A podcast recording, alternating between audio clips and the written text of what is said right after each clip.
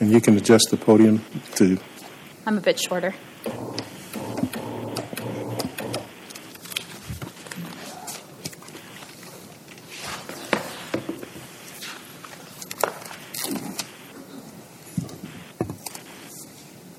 May it please the Court, Anna Mohan on behalf of the United States.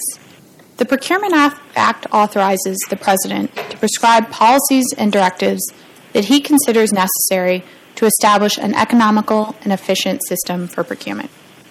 The executive order challenged here was a straightforward exercise of that authority in that it directed executive departments and agencies to contract only with businesses that agreed to comply with certain COVID 19 safety guidelines.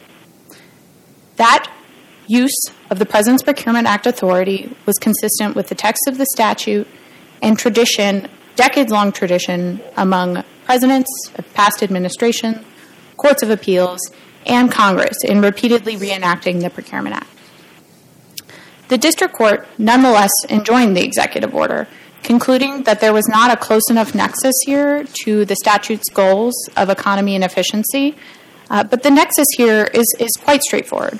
The president made a determination uh, based on a once in a century pandemic, a highly transmissible and virulent disease that was causing immediate and acute impacts on the performance of federal contracts, determined that vaccination was the most effective means of stopping transmission and serious illness among federal contract workers from that disease, and determined that that vaccination, in turn, would save the government costs in terms of direct costs of leave, as well as indirect costs in terms of performance delays uh, and lower performance quality on federal contracts. Well, counsel, a lot of the dispute in this case seems to be on can the statute that's being cited here support the delegation of that authority to the executive.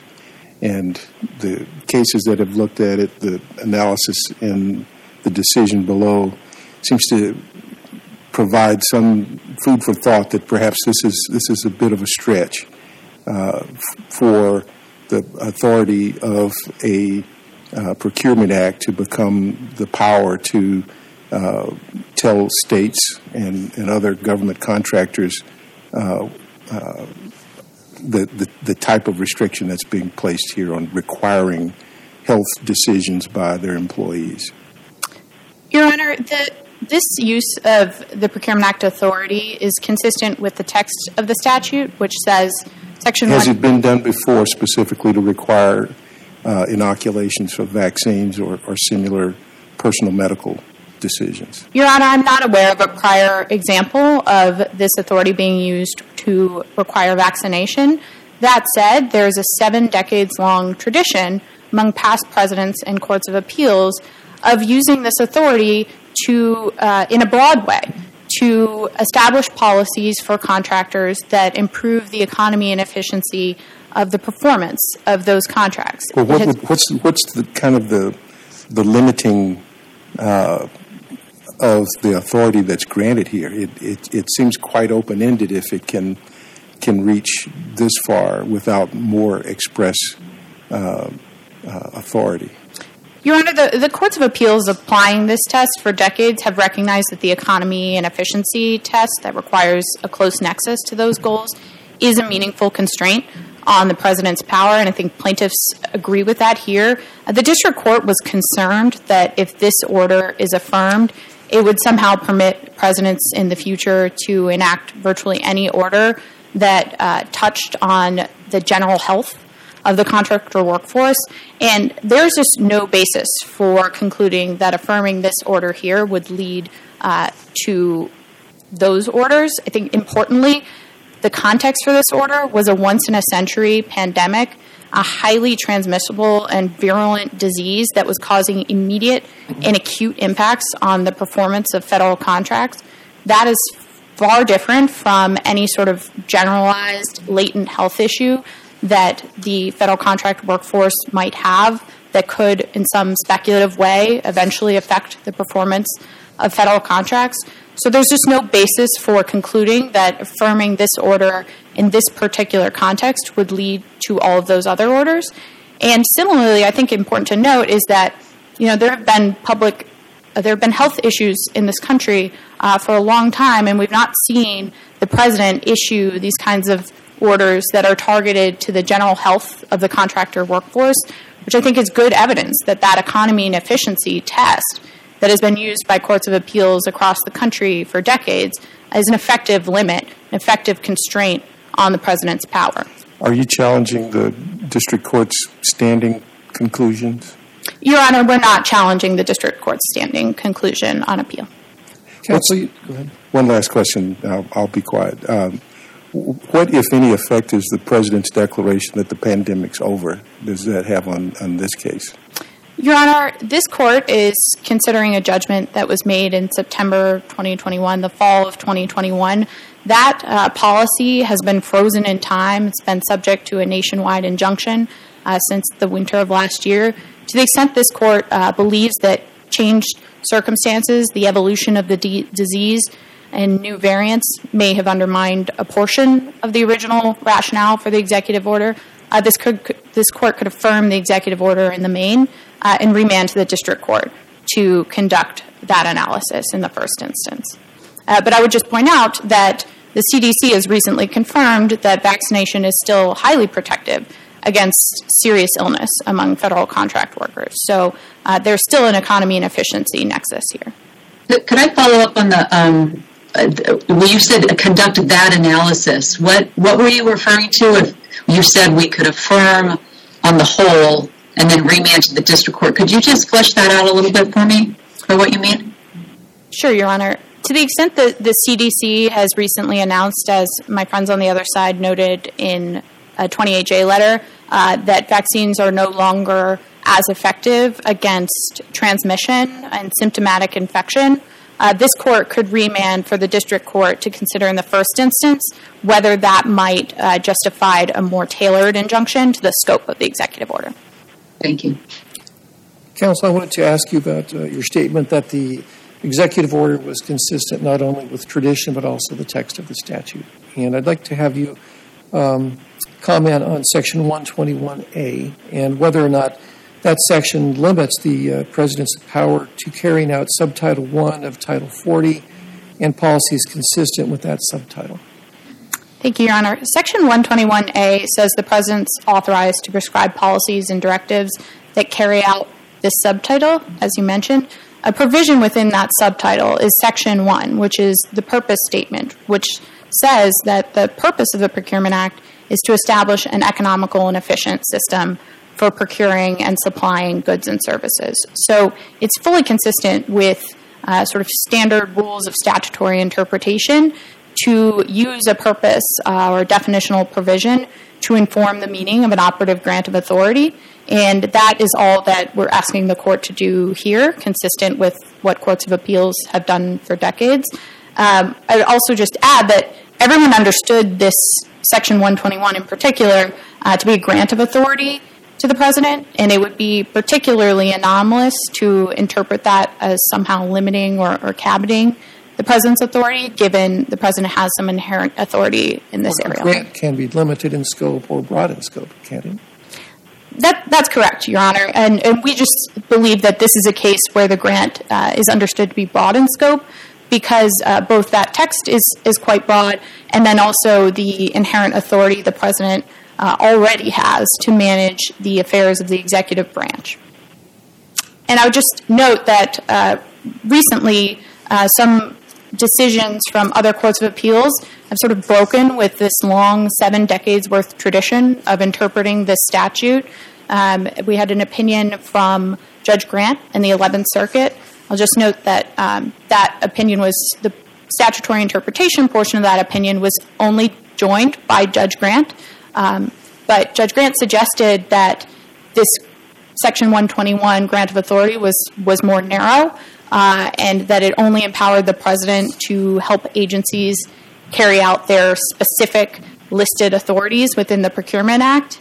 And we think that interpretation uh, is just inconsistent with, with canons of statutory interpretation, which tell us that long-standing presidential practice, long-standing inter- interpretations from courts of appeals are meaningful in thinking about what the text of a statute means and that particularly con- Congress's reenactment uh, of the same exact substantive provisions in the wake of, of that consensus as to the meaning of the statute uh, is assumed to carry forward the interpretation. So, so think that there is, is no basis for similarly breaking uh, from that trend uh, in the way that, that, that Judge Grant did in the recent Georgia versus a President of the United States opinion. Uh, you, you, you've described this sort of as a shift in how we interpret the, how courts are interpreting the statute. What's the scope? In your view, and I, I guess I'm having a little trouble understanding what the new standard would be. We've got sort of, as you said, some case law that has established this economic and efficiency sort of standard with this nexus. If the if that is pushed aside, what what sort of limits do you see then on the executive authority under the statute? I don't know if my question is making sense, but I'm trying to figure out if if we if the courts consistently are changing how we view this statute, what is a practical matter will that mean for executive authority? Your Honor, as a practical matter, I think that would mean that every single executive order that uh, we've seen issued pursuant to this power for the past 70 years would be called into question. So it would call, um, we had an opinion from a state panel uh, in Kentucky that also said that uh, these exercises of authority could only be sort of internal facing, could have no impacts on uh, how federal contractors perform their work. And that would call into question the anti discrimination orders that were issued by three different presidents in the 1950s and 60s. It would call into question the price and wage increase orders that were issued by President Carter in the 1970s.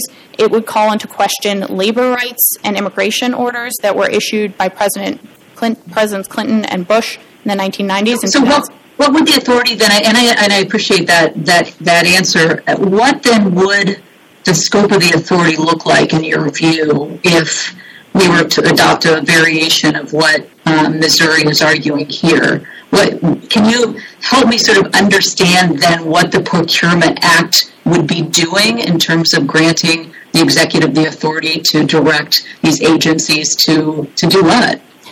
Uh, Your Honor, I, am not quite sure, and I think that that might be a good answer, uh, question for my friends on the other side. But I would, I would just point out, I understand Missouri's argument here to be a focus on this word system in Section 101 of the statute, and a suggestion that uh, because a system is is somehow related to the government's internal operations, the president can only issue orders that uh, some that have no outside effect, but only kind of govern the ministerial internal operations involved in contracting.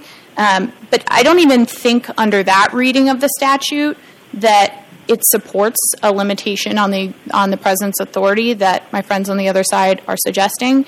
Because think any speaker of ordinary English thinking about the word system and creating an economical and efficient system would think if I create a rule of decision that says, here's a way that I'm going to find the most economical and efficient contracts to enter into. Uh, and my rule is that I'm only going to enter into contracts, for example, with suppliers who have a past history of performing on time or delivering high quality work.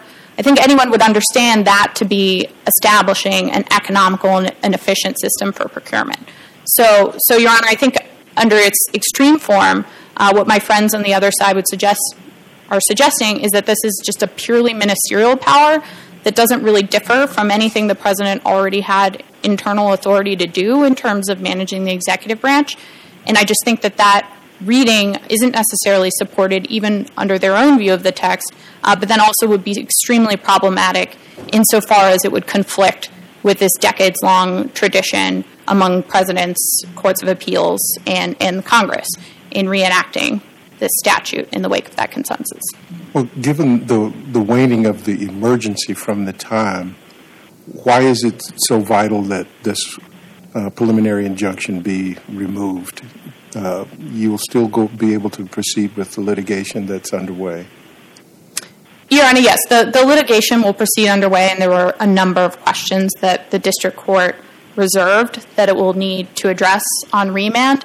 Uh, this litigation is extremely important as a general matter to the president and the government because this Procurement Act. There's nothing going to stop it. The, the litigation's able to proceed.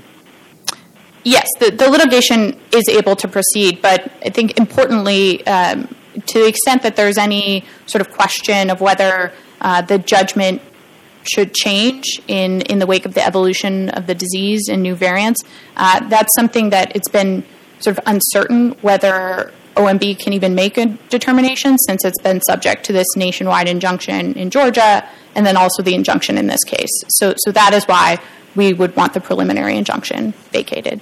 Uh, and I see I'm entering my rebuttal time. Uh, uh, unless there are any further questions, I'll reserve the remainder of my time for rebuttal. Thank you, Ms. Mullen. Thank you, Your Honor.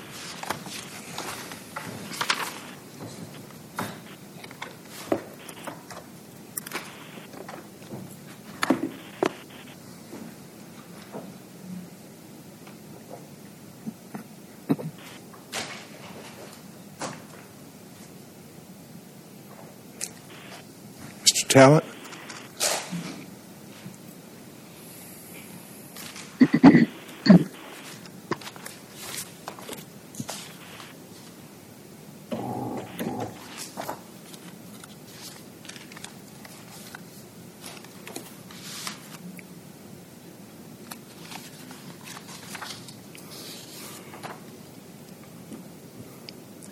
Good morning, Your Honors. May it please the Court.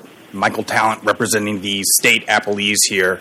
Uh, I'm going to start with the big issue before this case, the one uh, discussed, uh, my friend discussed, which is the whether the Procurement Act authorizes the contractor mandate.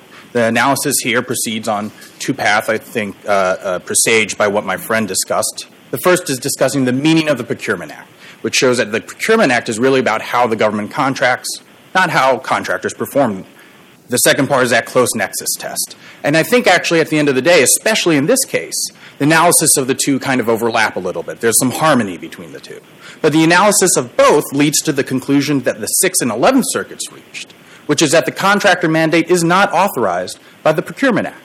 And looming large over this, and something that this court uh, uh, discussed with my friend on the other side, so the court is very much aware about this, is a, is a limit, or I guess the lack of limit, in the government's reading of the act. Briefly, kind of uh, to summarize, the government says the contractor mandate is authorized by the Procurement Act by stitching together two provisions, Section 101 and Section 121. Kind of paraphrasing from pages 2 to 3 of their opening brief, what the government says is that those provisions taken together empower the president to issue any or any policy or directive he believes is necessary to promote economy and efficiency in federal contracts. Well, that's not a principle with a limit, or that's not a, that's not a power with a principled limit to it. And my, to be sure, my friend on the other side says, well, economy and efficiency is a limit, but that's really more of a tautology, especially when added to the fact that the government asks this court to defer to the president's judgment of what constitutes efficiency. So we're really in a situation, I think Chief Judge Smith, you pointed out, Judge Grasz, you pointed out, where we're dealing with a case where there's no principal limit to what the government, what the president may do under the Procurement Act something the district court and the 6th and 11th Circuit noted. Just take the logic of the contractor uh, mandate in this case. Counsel, I, I asked uh, uh, your opposing counsel the question about, well, what about the language of Section 121A? And but I think the government's position is, well, the purpose of the statute is included in that language, and therefore there's no contradiction between the uh, limitations in the uh, Section 121 and the broader purpose of the statute. How did you how do you respond to that? Well, I think what the uh, my friend on the other side said, and I think the Sixth and Eleventh Circuits have said in this context, is that Section 101 as a purpose statute is a guide to interpretation. It's not a substantive grant of authority. So in Section 121A, when the statute references the uh, uh, ability for the po- president to issue policies and directives necessary to carry out this subtitle, this subtitle does not encompass that purpose statement. The Georgia, uh, Georgia court, the 11th Circuit, was very clear about this. That's not a grant of substantive authority, citing this circuit's decision in Independent Meat Packers Association v. Butz. So I, I, think the way the purpose statute works with 121A is it helps inform that second sentence in 121A that uh, the policies and directives cannot be inconsistent with this subtitle. So economy and efficiency, and this is where the 11th Circuit went with this, helps under, helps uh, helps understand whether a particular policy or directive is inconsistent. So whether it's limiting the amount of suppliers or, or, or, or limiting the number of people who can compete for a bid, for example. That's where 101A comes in, and that's just on the textual side of things. Within the text, it's, and I think it's important to note why the purpose statute in this context specifically cannot be a grant of substantive authority. This gets to the limit argument I pointed out. As a district court noted, you know, just kind of looking at the contractor mandate specifically, there's no really limit to what the president can mandate an employer to do. So, the, for example, the government argues that the contractor mandate promotes efficiency because it will prevent people in the workforce from becoming ill, getting sick. They'll stay healthy. Instead, they'll stay healthy. They'll be at work instead of at home sick. Well, the district court noted, the Sixth and the Eleventh Circuits, I think, also noted this. Under that logic, the president could issue any type of health order he wants. This doesn't well, I have stop. A question, I have a follow up on that. I feel feel like we've sort of you know slipped into this parade of horribles um, and with, without sort of sticking to what this is, and I'd like to just kind of engage with you a little bit about this because it, it, it, was a pandemic and where it was just different than just getting sick, right? Anytime, and I appreciate your point that you know when anybody's absent from work, a contract may indeed be slowed down. But do you not think that there's enough of the record? I mean, putting aside sort of bigger senses of authority, but this idea that the pandemic meant that entire groups of people had to stay away from a work site, whether or not they actually had COVID because of exposure, that we are in a different sort of situation when it comes to absenteeism. Can you address that for me as to why maybe that may not be the slippery slope parade of horribles um, that you're concerned about? Uh, well, I think uh, I think there's encompassed. I think within uh, uh that position, I think two arguments. One is uh, something my friend on the other side pointed out, which is, I, and I think this is where you're getting at. The president's never used this to issue a health order before. Uh, I think that's where you're going uh, with that with no, Judge no, Kelly. I guess I'm just trying to say, you know, let's let's give you the point of yes, okay, just because people get colds and sometimes miss work, that that may not be something that the, the president can um, put into contracts under the Procurement Act because it doesn't sufficiently promote economy and efficiency. But that this idea that we're, we're equating sort of regular sickness and absenteeism based on what we have traditionally known as being, I'm sick, I can't come to work, with a pandemic where we're talking about something highly contagious that basically based on the last argument, we're talking about stay-at-home orders and and and quarantining, uh, whatever that that word may mean. And I and I guess I'm trying to I'm trying not to conflate those. I'm trying to see whether you can talk to me about those two separate sorts of situations and not combine them as one because I just don't see those as the same thing. I understand where you're coming from. I think in this context, if you look at what the Supreme Court said in Alabama Association of Realtors in the OSHA vaccine mandate case, you actually can't separate the two. The underlying power has to be logically consistent and uh, uh, kind of with the COVID with the COVID context. So even in the context of COVID nineteen, even in the context of ensuring people don't get the disease, I don't think anyone here is saying it's we should we should ignore the fact that there was a pandemic happening. But I think if you look at what the Supreme Court has said, the underlying authority still has to be there. And so the slippery slope argument actually does matter in this context, Your Honor. When the, as the Sixth Circuit said, the government hasn't really grappled with the logical limits, if there are any limits, to what, the gov- what it can do under its reading of the Procurement Act. So it can mandate, if we abstract away from the, from the COVID 19 context, then uh, uh, it can mandate, for example, any order that would promote the health of the workforce. So eating vegetables, going for a walk. I know these are very different but, but, than the. Would, wouldn't they have to show that that improve, improve the economy and efficiency of of government um, contracting in some sort of way that was beyond negligible, sort of statistically and really looking at data? Would would there not be a requirement there before the executive could do that? The government's argument. The government's argument here is that anything in the president's judgment that he considers necessary to promote economy and efficiency is fair game. So that would include anything that would promote the health of the workforce, as a district court noted, as a Sixth Circuit noted, as the Eleventh Circuit noted. It can go further than that. It can go to things like uh, lunchtime breaks, how many hours people are at lunch. It could go to things like how many, how, how uh, personal cell phone use in the workplace. That's the problem with the government's argument here. They are interpreting the Procurement Act as a directive to allow the president to run a contractor's workplace in lieu of running how the government contracts. And just to kind of bolster that, I'll point out that's the example that they used. The OMB November determination, the examples they use in their brief, is not an example of a of a of a private company entering into a contract and requiring the counterparty to have a vaccine mandate in place.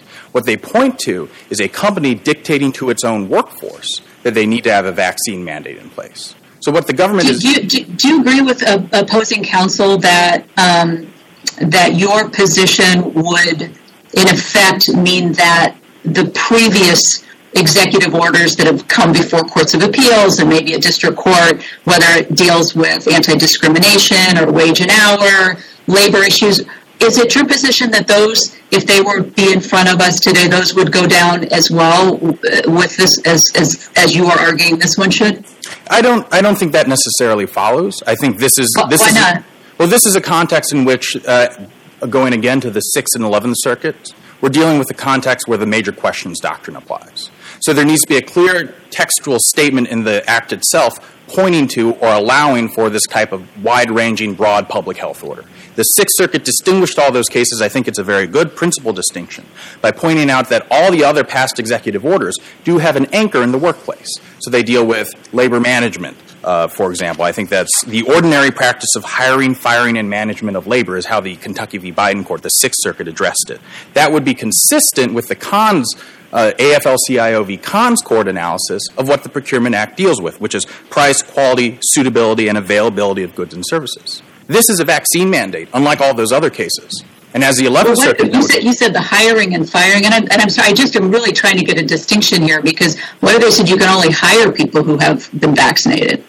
Well, I think uh, dealing with the, the government in that context is, I mean, that's still sneaking in a public health order into the Procurement Act, right?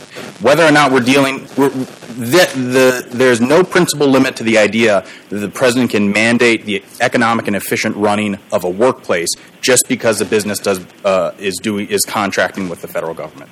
And this is a major questions doctrine. That I think is a complete answer to the concern about the other prior orders. A COVID nineteen vaccine mandate is different in kind, and this is what the Eleventh Circuit noted uh, and the Supreme Court noted in the OSHA vaccine mandate case. A COVID nineteen vaccine mandate is not an everyday exercise of federal power. What it is is something different. It's not something anchored to the workplace. It's something that can't be undone at the end of the day. So, kind of from a practical standpoint, looking at, I think, the, the, the West Virginia analytical framework for the major questions doctrine, which the Supreme Court recently issued, as well as analogizing this or looking to the facts of the OSHA vaccine mandate case, we're dealing with a situation where all the other exercises of the Procurement Act power dealt with things that happened in the, in the, in the workplace, dealt with things that were at least had some much more colorable nexus to, to the existence of a federal contract, how the government entered into that contract. This, on the other hand, turns the existence of a, a um, ter- this, on the other hand, requires um, workers to uh, um, contractors, pardon me, to impose a public health mandate on those who are uh, who are working for it. This is not a power that's been used before, and in fact, I think the my friend on the other side uh, conceded that. She said there's never been a public health order in the district court. They actually stipulated to the fact that there's never been been a vaccine mandate. Um, I know, you know, going again to the fact that there are other communicable diseases. I think Judge Smith, you may have asked this question. Uh, there's th- that cause worker absenteeism, seasonal flu, for example, that could be addressed by a vaccine mandate. I think that absence actually is significant here. It's a reason why the uh, um, why the major questions doctrine should apply under that kind of West Virginia rubric. Looking at the Counsel, could you help me understand um, what your view of the Procurement Act is in terms? Can you give me some examples going forward if we were to rule in your favor? What is the scope, and how do we determine the scope of the executive power under the Procurement Act? What does it look like going forward in your view? Well, it's just a textual analysis. The policies and directives necessary to co- um, to, to carry out this subtitle, as, as the 11th Circuit noted. And that's not an insignificant power. The Procurement Act covers over 100 different sections of the United States Code. Federal contracting is not going to collapse just because the president can't mandate a vaccine for everyone who may be working with a company who is doing Can, can you give me some examples? I, as I know, I, give me some examples going forward. What is within the executive power? Well, I think uh, an example would be if um, I think a good example would be if someone is doing business in uh, or wants to contract for a sensitive national security concern, the president could issue a policy and directive saying that the Department of Defense has to require them to have up to date computer uh, security systems. And the 11th Circuit, I think it's it's it's a little tricky on this point because that that power is really done, I think, on a case by case and project by project basis. And there's there's examples of how that would look in terms of litigation from the Third Circuit and the Fourth Circuit in the Associated Contractors case and the Liberty Mutual case. These cases deal with the anti discrimination orders. We're touching a little bit on that close nexus analysis. In both cases, there was a, the courts noted in the specific application of the anti discrimination orders in that context. The Third Circuit noted in Associated Contractors that the order itself was directed at construction contracts and that the construction contracts had a unique, the anti discrimination provision there had a unique link to federal contracting because there was evidence in the record that it would reduce cost for the federal government. The Fourth Circuit, by contrast, in the, in the Liberty Mutual case, noted that such record evidence was non existent. Uh, uh, so, we, in that case, there's, there's a much closer there's a much closer uh, kind of project by project or category of contracting category of contracting analysis to to to the Procurement Act order. That would be consistent, I think, with how, for example, 41 USC 3306 deals with solicitation bids, which looks kind of on a, a uh, allows some flexibility to agencies to draft the solicitation in order to meet the uh, the mission of the agency in seeking out that contract. And again, I think at the end of the day, we're, we're litigating this. That's a nexus analysis, but we're litigating both within the shadow of the government's claim of power here, which is that the president can mandate anything he believes would promote efficiency and economy in the workplace of a, of a contractor employer.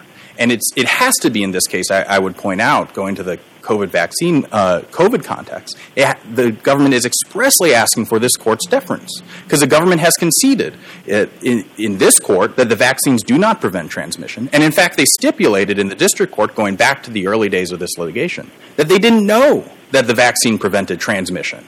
Yet preventing transmission was a basis of the OMB's determination here. So this is a this is truly an unlimited claim of power by the government. Whether you look at it how they present the standard, which is deference to the president's economy and efficiency judgment, or and whether how and looking at the facts in this case here, which the facts in the record do not support the actual economy and efficiency link that the government says exists. Counsel, the government also argues that the scope of the injunction is too broad. Uh, why shouldn't this injunction be limited uh, to the states that are parties to the litigation and in their role as federal contractors? So on, on, that front, I think the the answer is the district court's parens patriae analysis ignored the fact that the states all have a quasi sovereign interest in the in the health and economic well being of their citizens. The Sixth Circuit Kentucky case discusses this in some depth. I think in some depth, very thoroughly and persuasively. That the the public health interest in and of itself gives all the states both standing and an injury here because a contractor mandate is uh, an intrusion into that fact, which circles back again kind of to that common sense major question. But here the district court uh, found that the, uh, there was no parens patriae standing. Right, and, and we contest that, that fact based on okay, that. So we would have to well, I, disagree with that. Well, I think did the, you cross appeal the, the finding on standing? We did not because the district court's injunction, uh, uh, the district court didn't hold no state had standing. What the district court said is there's at least one state with standing so it could review it, and then it said there was no parens patriae interest involved. The injunction currently covers all 10 states, so we couldn't cross appeal that. That was, the, that was our request from the district court, so that we weren't injured by this order at all. We're defending that this is a defense on an alternative basis of the district court's injunction. So we, in this case, we, we have the parens patriae interest. I also think there's a practical concern here. This is, I think, reflected in the 11th Circuit's decision. Uh, the idea that uh, the states could be disadvantaged in their role as contractors if there wasn't a wide ranging kind of prohibition in the injunction. The states the federal government could slip in the contractor mandate without really doing so by placing a lot of weight on it if those states were contracting against someone with a vaccine mandate. But I think the, uh, the, the parents' patriotic interest, I think that's a good, good jump off again to t- touch on, I think, the major questions doctrine in, in this context. The Sixth Circuit noted, and, and the public health is an area traditionally left with the states. That's, a, that's, again, kind of another reason why the major questions doctrine should apply in West Virginia v. EPA. Uh, I think it's, a, it's another good argument for pointing out that um, because public health is traditionally left with the states, this is not something that the federal government typically does. The federal government typically does not dictate public health orders to those who do business with the uh, with the um, uh, with the government in Counsel, their role. Wasn't there some tension in this case between the major questions doctrine and its application on the one hand, and the close nexus to the purpose on the other hand? I think if you if the I think in this case there's not necessarily that tension because in this case you do have the government saying because this promotes because the COVID vaccine mandate promotes public health and we can issue any public health order that improves the health of the workforce, you don't have that tension. This order in particular is clearly a major question. Well, I'm just wondering if the close nexus to the purpose is the proper uh, analysis. Even if that is a proper analysis, I would go back to uh, pointing out that the federal government doesn't doesn't engage in that analysis. If you look at the seminal cases that deal with that, Kahn, uh, AFLC, uh, so AFL-CIO v. Kahn Associated Contractors, Liberty Mutual. There's a there's a the those are those follow that category by category and project by project kind of analysis that we ha- that the 11th Circuit approved, applying the major questions doctrine and looking at the text of the law. This is why I say there's overlap in this case between the two tests. They lead to the same place. A major questions doctrine, I think, puts a thumb on the scale no matter what analysis you use, given the scope of authority that the government government claims. One quick note on I think history.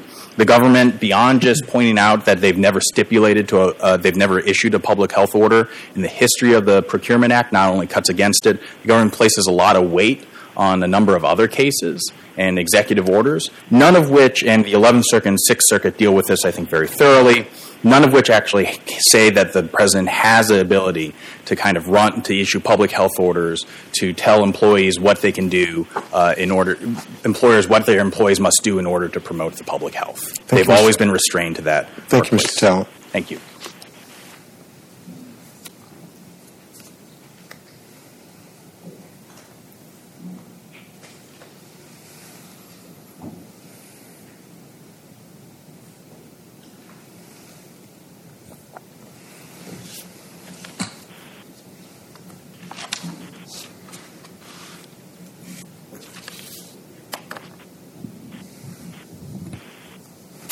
May it please the Court.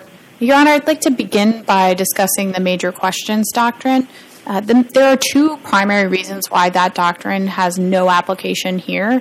The first is that, as cases like West Virginia versus EPA pointed out, that doctrine really applies if there's some sort of vague ancillary, or as that case called it, backwater provision of a statute that's never before been used in a way that has a broad uh, delegation of authority. And that's just not uh, the case that we have here, as I mentioned in my opening, this section of the statute has been used for seven decades by presidents and upheld by Court of Appeals in using uh, the in using the statute to prescribe policies and directives that improve the economy and efficiency of the federal contracting system. The fact that it's never been used in this precise way before uh, doesn't change the matter. It, I think the CMS case from the Supreme Court dealing with a vaccine mandate for staff of Medicare and Medicaid facilities is actually quite helpful on this point. Uh, there, the court noted that the provision at issue had been used in, in broad ways before, um, and the court said it doesn't matter that it's never been used in this precise way because we've never had a pandemic of this scale or scope before with these kinds of significant effects, in this case, on the federal contracting apparatus. I would also just note that the ways that this power was used previously are not uh, ways that would have escaped Congress's notice. Uh, it used the presidents had used the powers to address some of the most sort of politically charged and controversial issues of the day, whether it was anti discrimination in the 1950s and 60s, inflation in the 70s, immigration in the 2000s. So I think all of those are reasons why major questions doctrine doesn't apply here. A second sort of distinction with some of the cases that um, my opposing counsel cited is that this is an exercise of, of spending power. This is not a you know direct regulation of private businesses in the way that the OSHA mandate that was before the Supreme Court earlier this term was. Uh, this is the president directing his agencies about how they use their purchasing power to enter into voluntary arm's length transactions with businesses. Uh, and that's important in thinking through the scope of the delegation that, that Congress gave the president because Congress often speaks in broad strokes when it's delegating its spending power. I mean, we see lump sum appro- appropriation bills all the time. Um, and so that difference in, in the font of authority and the exercise of authority here is also key for, for concluding that the major questions doctrine doesn't apply. I also want to address the point about uh, there not being any limit to our position. As I think the, the colloquy with Judge Kelly revealed, this executive order is very different from one that would just address some sort of latent general health interest in the contractor workforce. This executive order uh, was issued in the context of a once in a century pandemic that, as Judge Kelly noted, not only uh, had serious effects in terms of making people seriously ill, hospitalizing, and in many cases killing people, uh, but it also meant that you had to oftentimes quarantine simply by virtue of being exposed to COVID 19. And that situation is very different from a sort of general interest in the health of the contractor workforce. On the textual point, um, I think that my opposing counsel noted that the purpose statement in Section 101 informs the second sentence of the grant of authority in Section 121, but it's not clear why, if it informs the second sentence, it can't also inform the first sentence. And indeed, that's the way that courts have interpreted it for decades. Uh, also, my opposing counsel suggested that somehow this this authority, the president needs to exercise this authority in sort of a project by project or agency specific way. I think that's just entirely inconsistent with the entire reason for being for the Procurement Act, which was to centralize management of the procurement system and to give the president a direct and active role in supervising this system. So I would just say that the text, the decades long tradition among past presidents, courts of appeals, all of which has been reenacted, uh, all of which Congress has been aware of and reenacted the statute, uh, informed that this was an appropriate exercise of the President's authority, and we ask that this court vacate the injunction. Thank you, Your Honors. Thank you, Ms. Thank you also, Mr. Talent. The court appreciates both counsel's participation in argument before the court this morning. Uh, we'll take the case under advisement.